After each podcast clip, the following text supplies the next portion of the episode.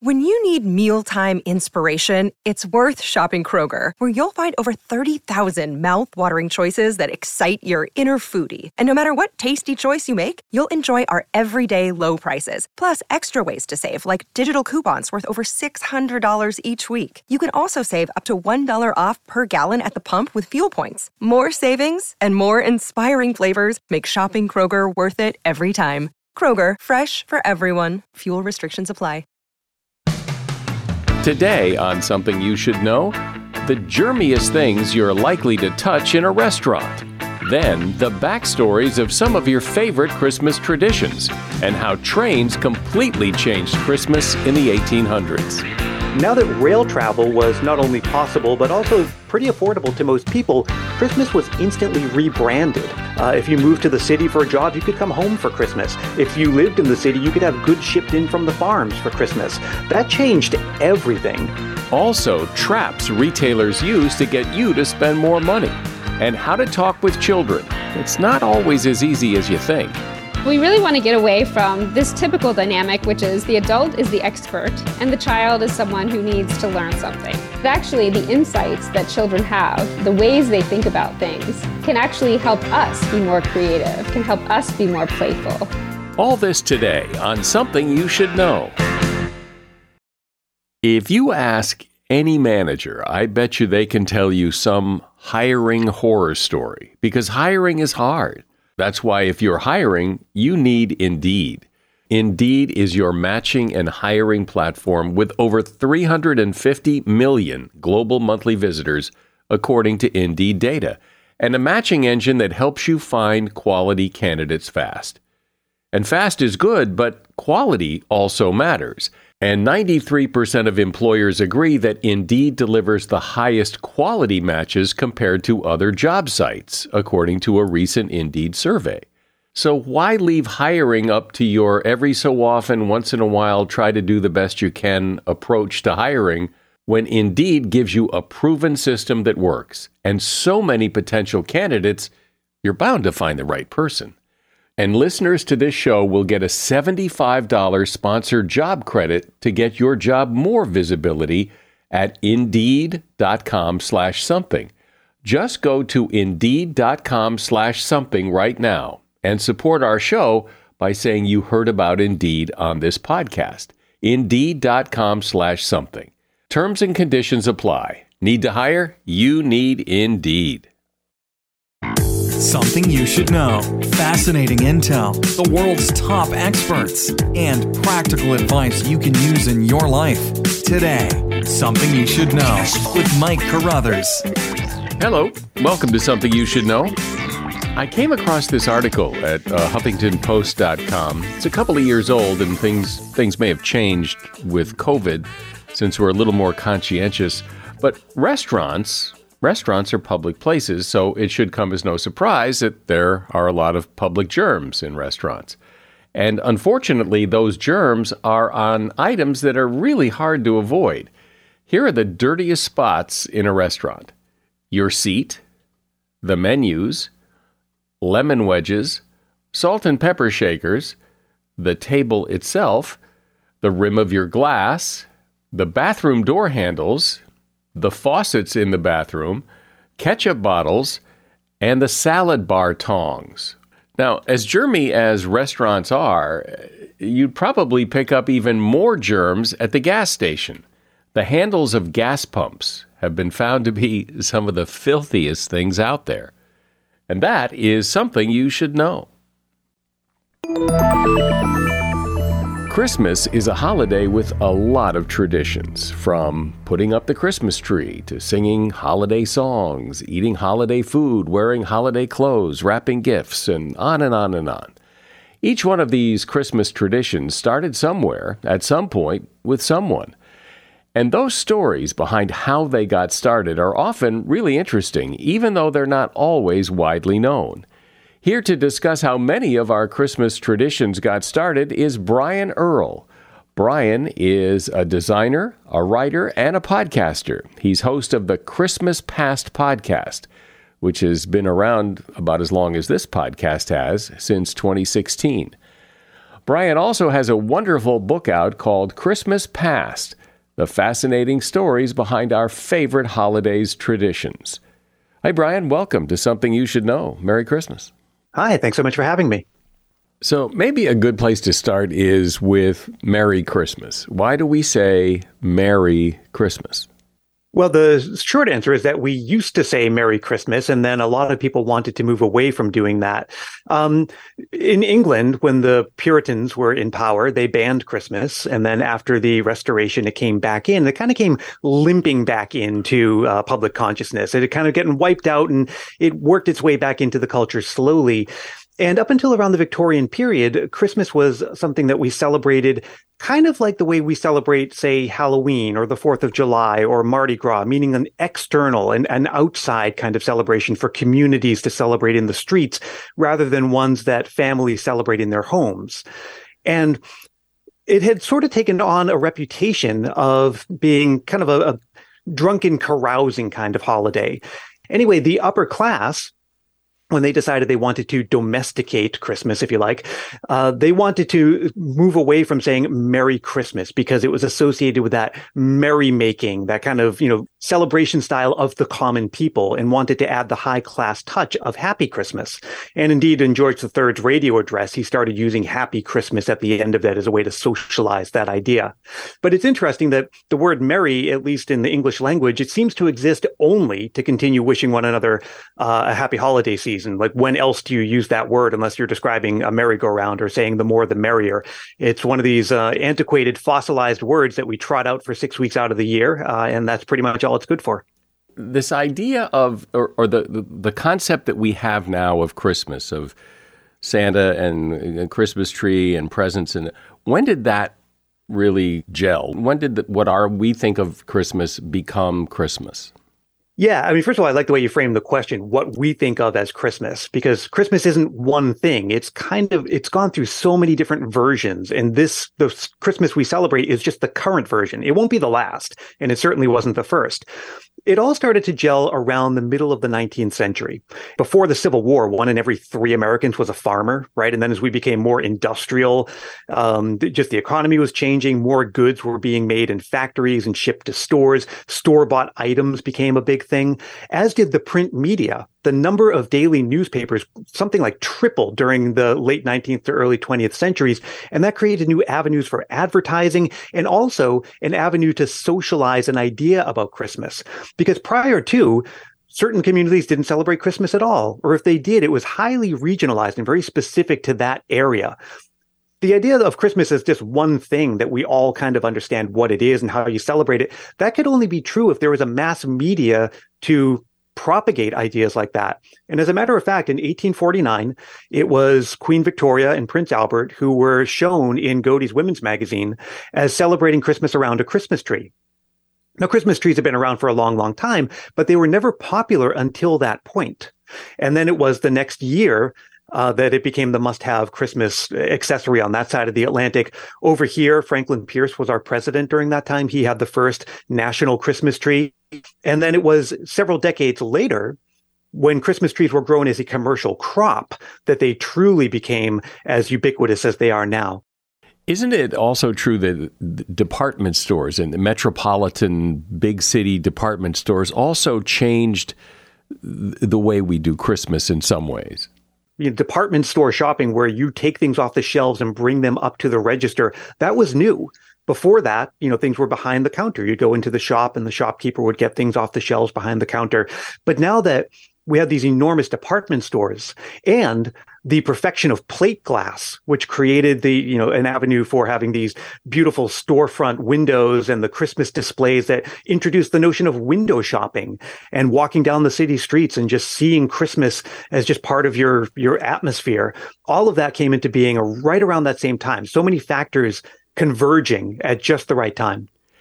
And is that roughly the time when Christmas became such a big deal as it is today. I mean, it, you ask probably ask people on the street what's your favorite holiday. Nine out of ten of them are going to say Christmas. I would imagine that Christmas is a big deal to a lot of people. Has when did that become the big deal? It was, yes, it was right around then. You know, again, uh, Christmas had kind of gotten beaten up a little bit and was working its way back into the culture. Uh, certain things couldn't have become popular until we had all of those conditions um, coming together. Another one of them is right around the mid to late 19th century, lithography, a printing technique was coming into its own, which allowed pretty cheap and efficient color printing. And that's right around the time there were certain postal reforms in the UK, the invention of the uh, postage stamp, a uniform price to send things to and fro, uh, re- coincided with the creation of the first Christmas card. And you have to think before that, communicating across long distances wasn't really a, a, big part of life for most people. The other thing that happened in the 19th century in America and in England is rail travel. Now that rail travel was not only possible, but also pretty affordable to most people, Christmas was instantly rebranded as a time where you can have a homecoming. Uh, if you moved to the city for a job, you could come home for Christmas. If you lived in the city, you could have goods shipped in from the farms for Christmas. That changed everything and really made Christmas what it is today. Certainly, our image of Santa Claus has changed over the years. And, as I recall, Coca Cola had something to do with the, the current version of who we think of when we think of Santa. If you remember the, the poem, Twas the Night Before Christmas, that came out in 1880 in a newspaper. There were no illustrations, but the words are really interesting if you pay attention to them, where he rides in a miniature sleigh with eight tiny reindeer. He has a little round belly. He's an elf in that poem. He's described as an elf. And Houghton Mifflin did an illustrated version of that that you can find online pretty easily. Um, that, that was in 1912, I want to say. And the pictures of him show that he's, yeah, he's about three feet tall.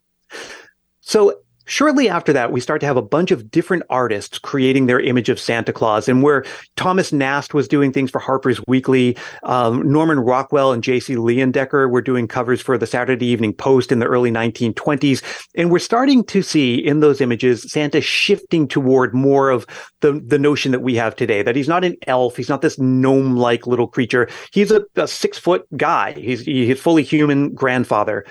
And then it was Haddon Sundblom, who was a commercial artist who worked for Coca Cola, same guy who did the Quaker Oats guy, um, started doing a Santa Claus in the early 1930s. And he would do at least one or two of these paintings every year. And then it was Coca Cola's massive marketing budget that allowed them to just propagate this one image of Santa really far and wide. So there's, you know, kind of one of those internet rumors that Coca Cola invented Santa Claus. I think it's more, there's a little bit of truth to that. It's more accurate to say that that's the the work that Haddon Sundblom did is kind of the point that we stopped iterating on our notion of Santa Claus. So it's more like they they they finalized our image of him. Talk about the idea of giving presents to each other, wrapping the hmm. presents, putting them under the tree. That that tradition that so many people follow.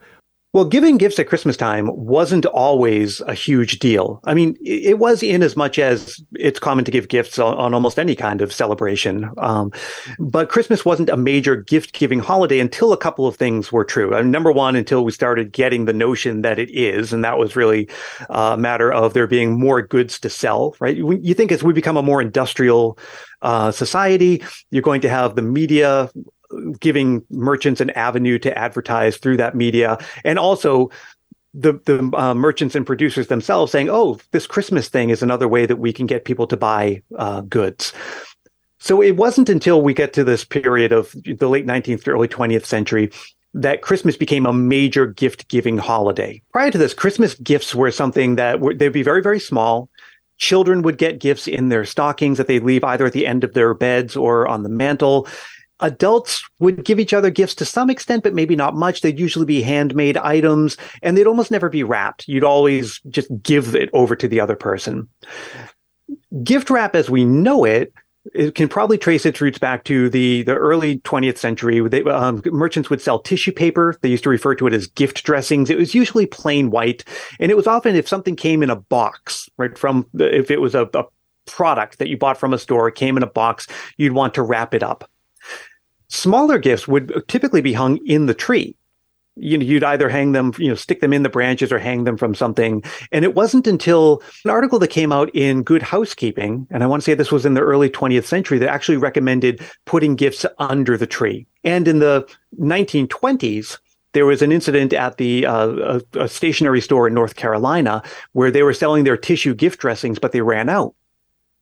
So it, it, being a stationery store, one of the owners ran into the back and found some spare paper that they were going to use as envelope liners. It was this bright yellow paper and said, well, I guess this will do. It's better than nothing. Put it out on the on the shelves and the stuff just flew off the shelves. They couldn't keep up with the demand for it, even though it wasn't intended as, as a gift dressing. And most people would say that that is the point where this idea of brightly colored or ostentatious uh, decorative wrapping paper really got its start from that one mishap at that store in North Carolina that was run by J.C. and Rollie Hall, who are the brothers who are famous for creating Hallmark. The traditions of Christmas. That's our topic today.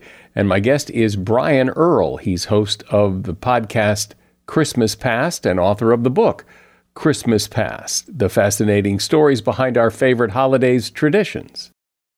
This episode is supported by FX's Clipped, the scandalous story of the 2014 Clippers owner's racist remarks captured on tape and heard around the world.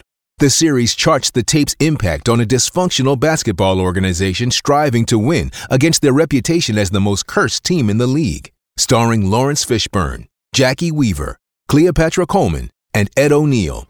FX's Clipped, streaming June 4th, only on Hulu. This podcast is sponsored by Monarch Money. Are you saving to reach your financial goals?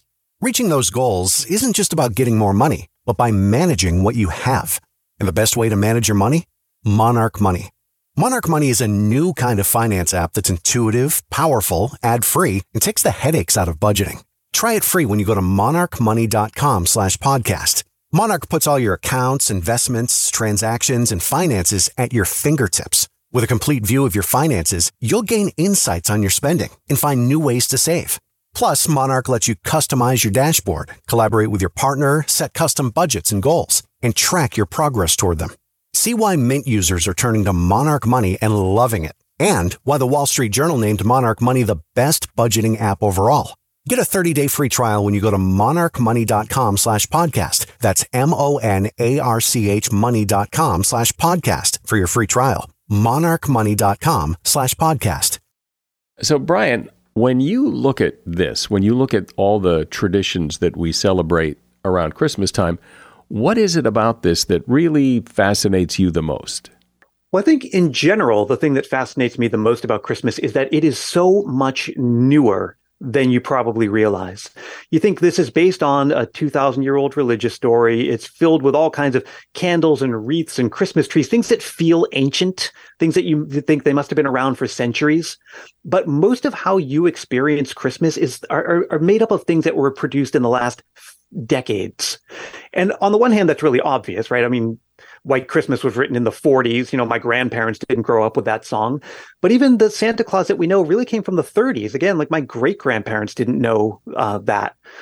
And uh, again, with the Christmas trees, they didn't really become especially common in American households until, you know, about the late 19th, early 20th century. Well, that's my great great grandparents for someone my age. It's not exactly ancient history. I mean, those are people I, I know their names. I have pictures of those people. So, so much of Christmas is just brand new, and a great deal of the remainder isn't all that much older. And that even is true of, of certain Christmas songs. You think like Hark the Herald Angels Sing just kind of has this ring to it that it must be this really, really old song. But no, that was mid to late 19th century. Yeah, let's well let's talk about the music of Christmas because there are so many Christmas carols and Christmas hymns and, and Christmas just pop songs. Uh, uh it's it's almost like its own little industry.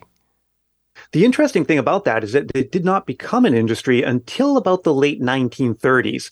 And the logic was in the entertainment industry, why are we going to invest in creating a product that people are only going to be interested in for a couple weeks out of the year? And so you notice there really aren't a lot of great Christmas songs, uh, American Christmas songs prior to the 1940s. Uh, now, Winter Wonderland was written in the late 1930s the original version is no longer popular. You can find it online, but it just has too much of like an old timey feel. So what changed? Well, the movie industry came along and a lot of songs were written for movies that either featured Christmas or were about Christmas. This is another interesting thing. Even though a lot of our favorite Christmas movies come from the 1940s, there really weren't Christmas movies in the 1940s. It wasn't until television came along that you had this annual tradition of, of watching movies on Christmas. Uh, you, you, have to imagine you, the same couldn't be true before TV, that movie theaters would show the same Christmas movie every year and that families would have a tradition of going to the movie theater. That just doesn't make sense. So a lot of these movies like Miracle on 34th Street and It's a Wonderful Life actually premiered during the summer, but that's a bit of an aside. But it was really during the 1940s that a lot of these songs were written for uh, movies. And then once it, that that sort of proved the concept, you had a lot more of these Christmas uh, songs being written. All of this, of course, coincided with World War II, and there's a you, you, notice the lyrics to a lot of these songs are like "I'll be home for Christmas," "I'm dreaming of a white Christmas." Of this nostalgia for the way things used to be and family gatherings, and that music really, believe it or not, had a lot to do in shaping how we see Christmas today as this time for gifts and romance in the snow and, and homecomings and thinking about the good old days and all of that. They, they've made an enormous impact and had an enormous influence on shaping Christmas for, for this generation. I'd like to talk about Christmas food because uh, no holiday has more food attached to it than Christmas. So let's talk about that. Well, one of the probably the most interesting thing about a lot of our Christmas foods is that they didn't start out as Christmas foods. They only became that through a process of elimination. Uh, fruitcake is a really great example.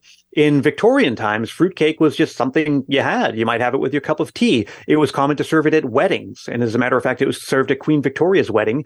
And she very famously saved a slice and didn't eat it uh, to practice her restraint. There were all kinds of legends around fruitcake where if you cut a slice and put it under your pillow, you would dream of your future love, things like that. But only recently has it sort of disappeared outside of the Christmas season. The same is true for gingerbread. Gingerbread for a long, long time was almost like the uh, funnel cake of its day, the thing that you would go get at a fair. You would look forward to the festival having the stands where you'd get your gingerbread. Uh, and then it's mostly been weeded out of the rest of the year eggnog or some version of eggnog, right? Well, eggnog is more like a family of drinks called posset, these milk and egg punches that are spiked with alcohol. You'd see those all over England. And they came over here too. I think George Washington famously served some something that we would recognize at, as eggnog uh, to visitors. Uh, Martha Washington published a recipe for it how these things disappear outside the Christmas season is really the story and for each of them, it, it kind of just has its own little trajectory.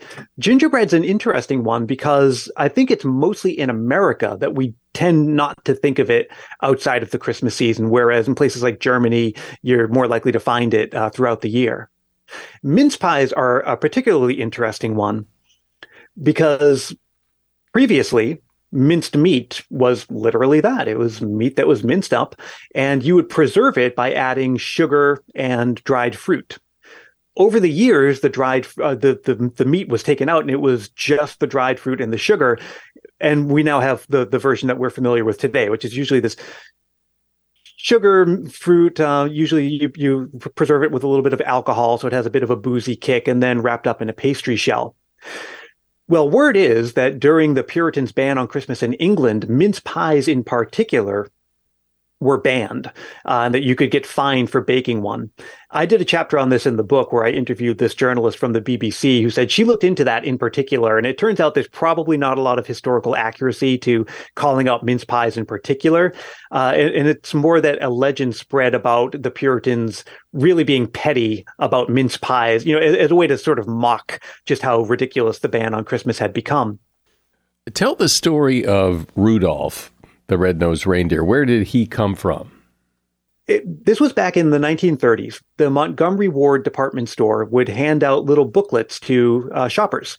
So parents would come in, they'd give something to the kids to keep them busy while the, the parents shopped. And the, what they did is they tapped a copywriter named Robert L. May and said, What we'd like you to do is come up with something for this year's uh, Christmas season. And so he had a daughter who really loved the reindeer exhibit at the zoo. And the legend goes, it's probably a mixture of fact and legend, that he got the notion when he was driving home one night and it was very foggy and he kind of put two and two together. He wanted to do something his daughter would like. He wanted to make a story about uh, a, a reindeer who gets caught in the fog. So he wrote up the story and he worked with the commercial artist uh, there to to kind of do a little bit of a mock up, and he took it to his bosses, and they ju- they just rejected it. They said, "No way, I don't want to do this. Uh, this does this doesn't work." He tweaked it a little bit, and part of the feedback that he got was the red nose. This was a time when W.C. Fields was really popular in the 1930s, and they said, "Well, I think the red nose people are going to associate that with with um, alcoholism or someone being a drunkard. We don't want that." But anyway, he, he eventually got them to to agree. So they printed up a bunch of copies of this booklet, which it's a story told in rhyming verse. You can find it pretty easily online. And eventually it just sold out. Or not sold out, they gave it away. They they ran out. And then something really interesting happened where Montgomery Ward gave the rights to the story over to Robert L. May, which is really unusual. He was just a copywriter who worked for the company. But anyway, Robert L. May's brother in law was a guy named Johnny Marks, who, if you know the song Silver and Gold and um, Holly Jolly Christmas, he wrote those songs. So he asked Johnny Marks to write a song based on Rudolph, which he did. And it came out, I think, in 1934. And then the following year, Gene Autry's version came out, which was a number one hit. And then eventually he sold the rights to it to uh, to make that Animagic movie that came out in the 1960s. So, and during all of this, Robert May was again a kind of a workaday copywriter. He was writing catalog copy for uh, Montgomery Ward. You know, just things like about buying you know this sweater and uh, things like that. Um, but during all of this, his wife was dying of cancer, and so he was, you know, in financial straits. He was raising a young daughter, uh, who's still alive today, by the way. But after all of the success with Rudolph, he died a very wealthy man in the 1970s. And Rudolph, for all practical purposes, should have been just an other annual leaflet handout for Montgomery Ward. But it really caught on, and now it's just an essential part of the Christmas season. Well, this has been really fun. It's it's really great to hear the backstories of some of our traditions, Christmas traditions, and where they came from, how they developed, and what they mean. I've been talking with Brian Earl. He is a designer, writer, and podcaster. The name of his podcast is Christmas Past, and it's also the name of his book. It's called Christmas Past The Fascinating Stories Behind Our Favorite Holidays Traditions. And there's a link to the podcast and to the book in the show notes. Thanks, Brian. Merry Christmas. Thank you. Appreciate that. And you as well. As a listener to something you should know, I can only assume that you are someone who likes to learn about new and interesting things and bring more knowledge to work for you in your everyday life. I mean, that's kind of what something you should know is all about. And so I want to invite you to listen to another podcast called TED Talks Daily. Now, you know about TED Talks, right? Many of the guests on Something You Should Know have done TED Talks. Well, you see, TED Talks Daily is a podcast that brings you a new TED Talk every weekday in less than 15 minutes. Join host Elise Hu. She goes beyond the headlines so you can hear about the big ideas shaping our future. Learn about things like sustainable fashion, embracing your entrepreneurial spirit, the future of robotics, and so much more. Like I said, if you like this podcast, something you should know? I'm pretty sure you're going to like TED Talks Daily. And you get TED Talks Daily wherever you get your podcasts. Children are a big part of the holiday season for many of us as families get together to celebrate this time of year. So I thought it would be interesting to take a look at how we adults talk with children. Sometimes I think and I know I've done this, we talk to kids as if they're just little adults. Or perhaps we talk to kids as if we're so smart and we need to tell them what we know without really listening to what they have to say. But I know for me that every once in a while you can have an amazing conversation with a child. And so, to help have more of those kinds of conversations, whether with our own kids or other kids we come in contact with, I have as my guest Rebecca Rolland. Rebecca is a speech pathologist, writer, and Harvard lecturer, and she's author of a book called The Art of Talking with Children. Hi, Rebecca. Welcome. All right. Thanks. Thanks for having me. So, what is it you think we get wrong when we talk to children, especially people who, who maybe don't have kids or aren't around them a lot? Uh, what is it that, that goes wrong in the dynamic of a, a conversation with a child?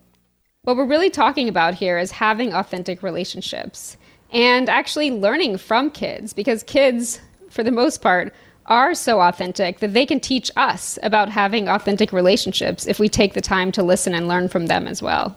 And so, how do you do that? So, let's dive into some specifics here. Like, eh, when you're thinking about talking to kids, what what's the shift that goes on in your head? That okay, now we're talking to kids, so things are going to be different here.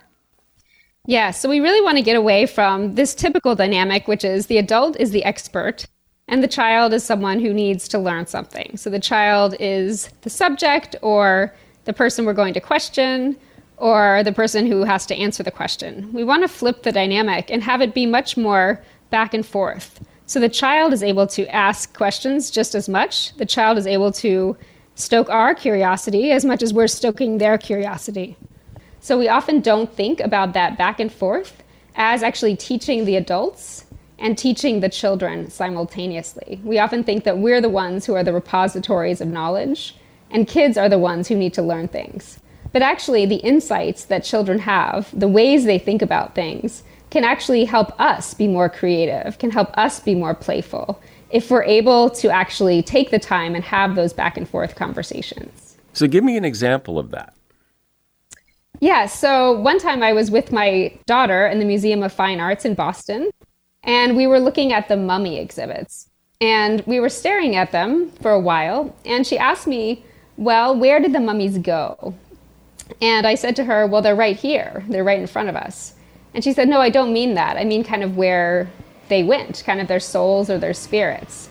Though she didn't use that word. And I said that I didn't know. And I asked her, you know, what did you think? And she was wondering, well, where did they go before they were born? That was her next question. And then she wondered, well, where were you before you were born? So she had a series of these questions that made me actually reflect and say, I'm actually not sure about that. I've never thought about where I was or who I was before I was myself. And I asked her, I turned it around and said, What do you think? And she said, uh, I still remember this. Um, she said, Well, I was an old man and I got sick of being so old. And so I turned into a baby again. And I thought that was so interesting and philosophical. She just said it completely with a straight face and really made me reflect on well how much children often think about things in quite different ways than we do um, and in ways that are really profound if we can take the time to listen you mentioned that that we often have this dynamic of the, the adult is the expert and the but what what else do we tend to do wrong when we talk to kids what else are we missing by by not really paying attention to the, the type of person we're talking to which is a child yeah, so oftentimes we come in with very much with our own agendas, and the child comes with their own agenda. And often the two of us never actually meet. So, one example of this would be a child comes and says, Look at my toy robot, he's running out of batteries. And we say, Okay, it's time to go to soccer practice, or it's time to go see your grandmother. Um, and the child says, But look, it can go upside down. And we say, Okay, where are your shoes? So you can see this dynamic playing out, especially with children, but really you can think about this also as playing out sometimes with adults. When we have these two differing agendas, it might sound as if we're being heard. It might sound as if we're having a conversation, but really we're having two one way monologues. And over time, if we continue to do this, both of us end up feeling not very heard and not very not very seen and not very appreciated. So, a lot of the goals of what I do and what I think about is how to actually have more fulfilling and meaningful conversations. And so, if someone comes to you and says, I want to have more fulfilling and meaningful conversations with kids, my kids, whoever, what's your advice? So, I really think about what I call the ABCs of rich conversations with kids or more meaningful conversations. And the A just stands for adaptive, meaning that you really want to focus on knowing the child in front of you. So adapting to their mood, to their temperament, um, to their age and their stage, and even their interest. The B stands for back and forth. So thinking rather than talking at kids, really talking with them. So actually balancing that back and forth between you and a child. And the C stands for child driven. So, actually focusing by starting on what's on a child's mind. And that might be positive, what the child's excited about or, you know, wants to tell you about, or even neutral or negative if the child is worried about something. So, by actually combining those three ABCs, you're much more likely to have a meaningful conversation. And yet, there are, as you were talking about before, you know, you the kid wants to show you his his toy, and and you're saying, you know, where are your shoes? Because sometimes we need to get your shoes and get get in the exactly. car and go somewhere, and we can't, you know, stop and have a meaningful conversation with the child. Yes, definitely. And I, I've been there because I'm also a mom myself of two kids. And so I'm not saying, for example, that we never have these logistical conversations. Sometimes we need to. But what I would like to think about is how can we not have these mostly? How can we make sure, at least a couple of times a day, that whatever child is in your life, you take the time to move away from that type of logistical conversation and really have more of this back and forth? Well, I think any parent, any anybody who has kids in their life knows that so much of the conversation is about like let's get things done. You need to you know clean your room or or get dressed or you know brush your teeth or it's it's all about get getting things done rather than sitting and talking about something deeper or more meaningful. Definitely. Yeah so that's what i've seen as well. And i think that um, what's so interesting is actually it's not just at school that kids are learning. So we actually know that kids, they did a study that kids are only in school about 15% of their waking hours. Um, and so actually, kids are learning from each other, from us, um, from these conversations all the time. So we actually have the chance, you know, to move beyond what's really in the here and now, to do a lot more of this imaginative work, to think about predicting the future, talking about the past, and these are actually so important for children's well being as well as for their school success. And how do you know that? I mean, where is is I mean, it sounds like it's probably true, but is there research that supports what you just said? Yes, there's a ton of research, um, and a lot of this goes into many different areas of children's development. Um, just as one example, there's something called emotional reminiscing, which is where you talk in pretty detailed um, and using a lot of emotional words to children about their past experiences. So things like if you they went to the doctor, you know, you're going to ask them to talk about it in a detailed way. What did it look like? How did it feel? And talk about how they tried to cope. Um, for example, you know, what did you do when the doctor gave you a shot? That kind of thing. And research has found that this kind of talk actually really helps children be less anxious and less depressed, and even changes their experiences of painful memories. Um, so we actually know that talking about memories and especially focusing on coping strategies supports children in coping better and actually feeling better about what happened in the past. What else about these kinds of conversations do you think adults don't get because you know we were once kids. It seems like we should somehow instinctively know how these conversations should go and yet we don't. Yes i think a lot of times there's so much of a push in our society to think about sort of academics first or knowledge of you know colors of numbers of facts that we forget that even if kids don't know those particular things right now they're often thinking about other very interesting things um, and we can think back often as kids, you could spend hours, you know, staring at water dripping, you know, and looking at wondering questions like, oh, I wonder how long it's going to drip for, or I wonder what happens at the end, or how much, you know, it could go on until it overflows. So, actually helping realize just how curious kids are, even at older ages and younger ages, um, can help us get away from some of those more rote questioning strategies like how many are there or what color is this um, those kinds of things. Well i would imagine that how you talk to kids changes as kids age. And so how how does that change? How as kids get older how should you change the way you talk to them? Yeah so a lot of times i think about a couple of different factors um, as changing. The first is how concrete you are. So as kids get older you can tend to focus less on what you hear and see right in front of you. Um, and you can talk about things more abstractly. Um, that changes as kids develop and as they're able to think more in the abstract. And younger children, you can also think abstractly, but oftentimes you want to start from something that you see right in front of you, just like I was talking about the mummies in the past. Um, similarly, you can also do more predicting and going back into the past, remembering, especially with older children. So you can go kind of further and further out into the future and the past. Whereas with younger children, you tend to stick more to things that were more immediate because they're more um, in their closer memories. But at the same time, you can always think about trying to stretch a child to see how they react. And if they seem like this is out of their comprehension or too difficult, um, you can always cut it down. But I think I always try to think first about stretching a child. I've noticed that when you talk to a child, it's sometimes different than when you talk to them with their siblings. That that the one-on-one conversations tend to be a little different than group conversations. Uh, I'm not sure why or if it's important, but it does seem to be the case. Yes, I've noticed that as well in my work, and I think there's a couple of things going on. One is that when kids are with their friends or even with siblings, there is this sense of either competition or wanting to impress, or even being embarrassed to share things that they don't feel embarrassed to share with an adult. So I do think it can be so important to have one on one time with a child, even if you have multiple children. Not necessarily every day if it's not possible, but at least once in a while to really get a sense of what's on their mind, what they might not want to tell other kids or might not feel comfortable sharing.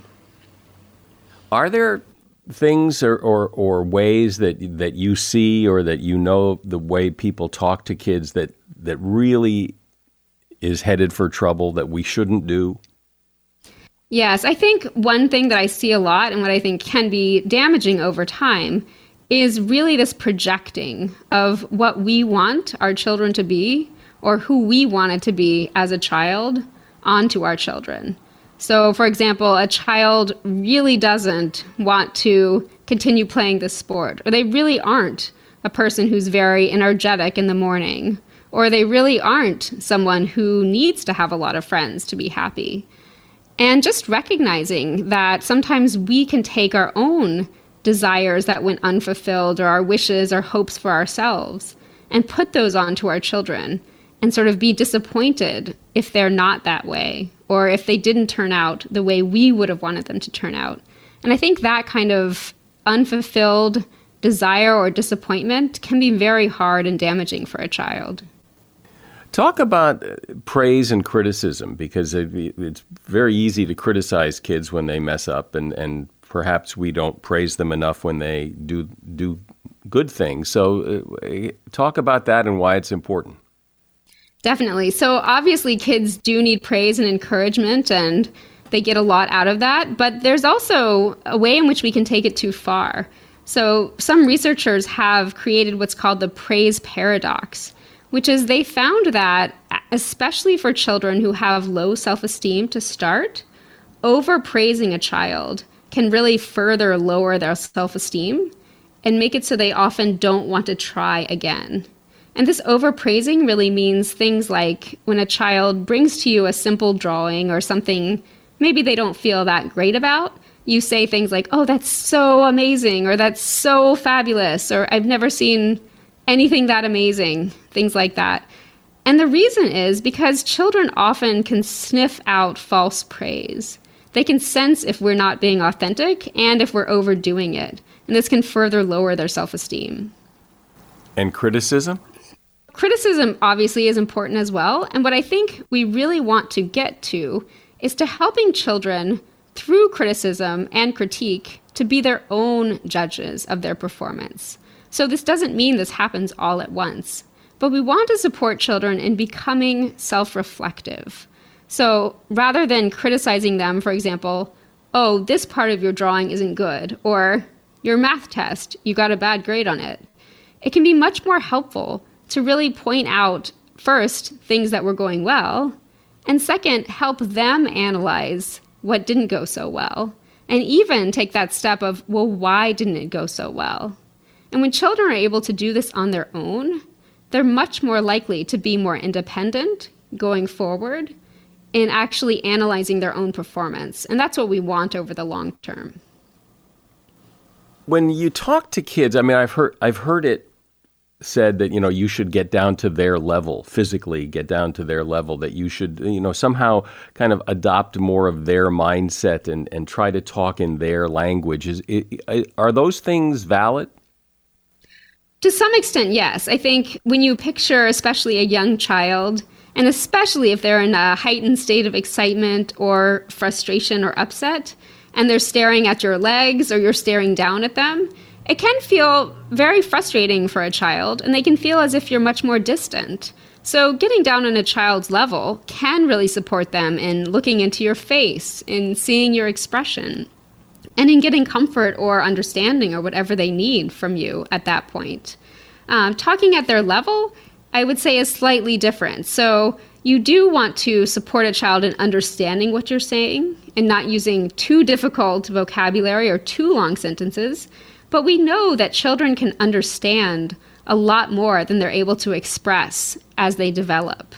So oftentimes, understanding of language comes first, and expression lags a bit behind.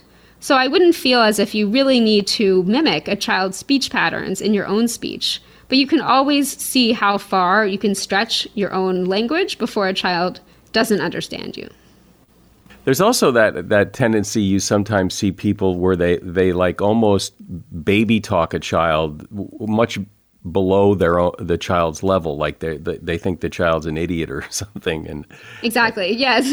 And we know that baby talk with actual babies can be very helpful uh, because it does actually the intonation helps the child listen for specific words and make sense of this world around them. But definitely, as they grow out of babyhood, our baby talk should grow out of, of us as well. I wonder, because as we've been talking, we've been talking about this from the adult perspective of you know what it's like for an adult to talk to a child. But what's it like for a child to talk to an adult? I mean, is it stressful? Is it hard? Is it is it something they like doing generally? Or what's your take on that? I think that oftentimes kids really are longing to have someone to talk to. So oftentimes we don't see it, or there may be a veneer of coolness or of I'm not interested or apathy.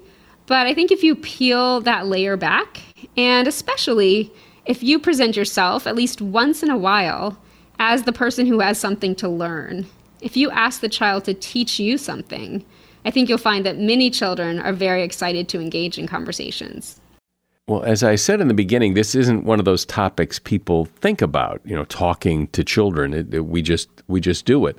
So it's interesting to hear a little more about it and maybe how we can do it better, especially now around the holidays.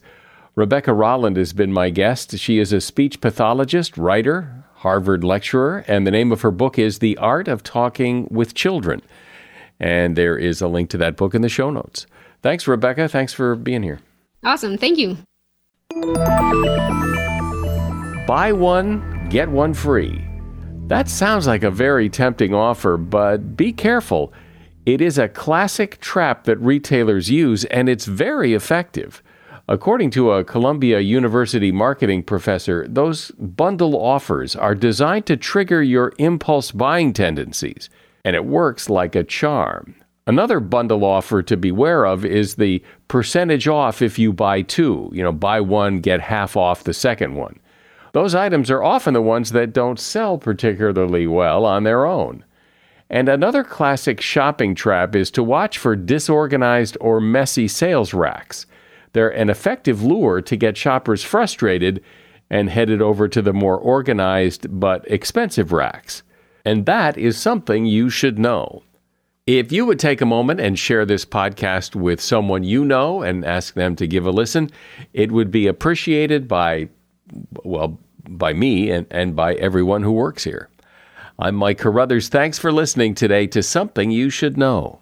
The Bigger Pockets portfolio of podcasts are worthy of your investment. We're having a real conversation as real real estate investors. New episodes available every day. It's important to buy where it makes money and not necessarily where you want to travel to. Bigger Pockets, On the Market, Rookie Real Estate, or Money Podcast. The purpose of flipping is to create more cash so then you can reinvest into other types of properties. The Bigger Pockets Podcast on YouTube or wherever you listen.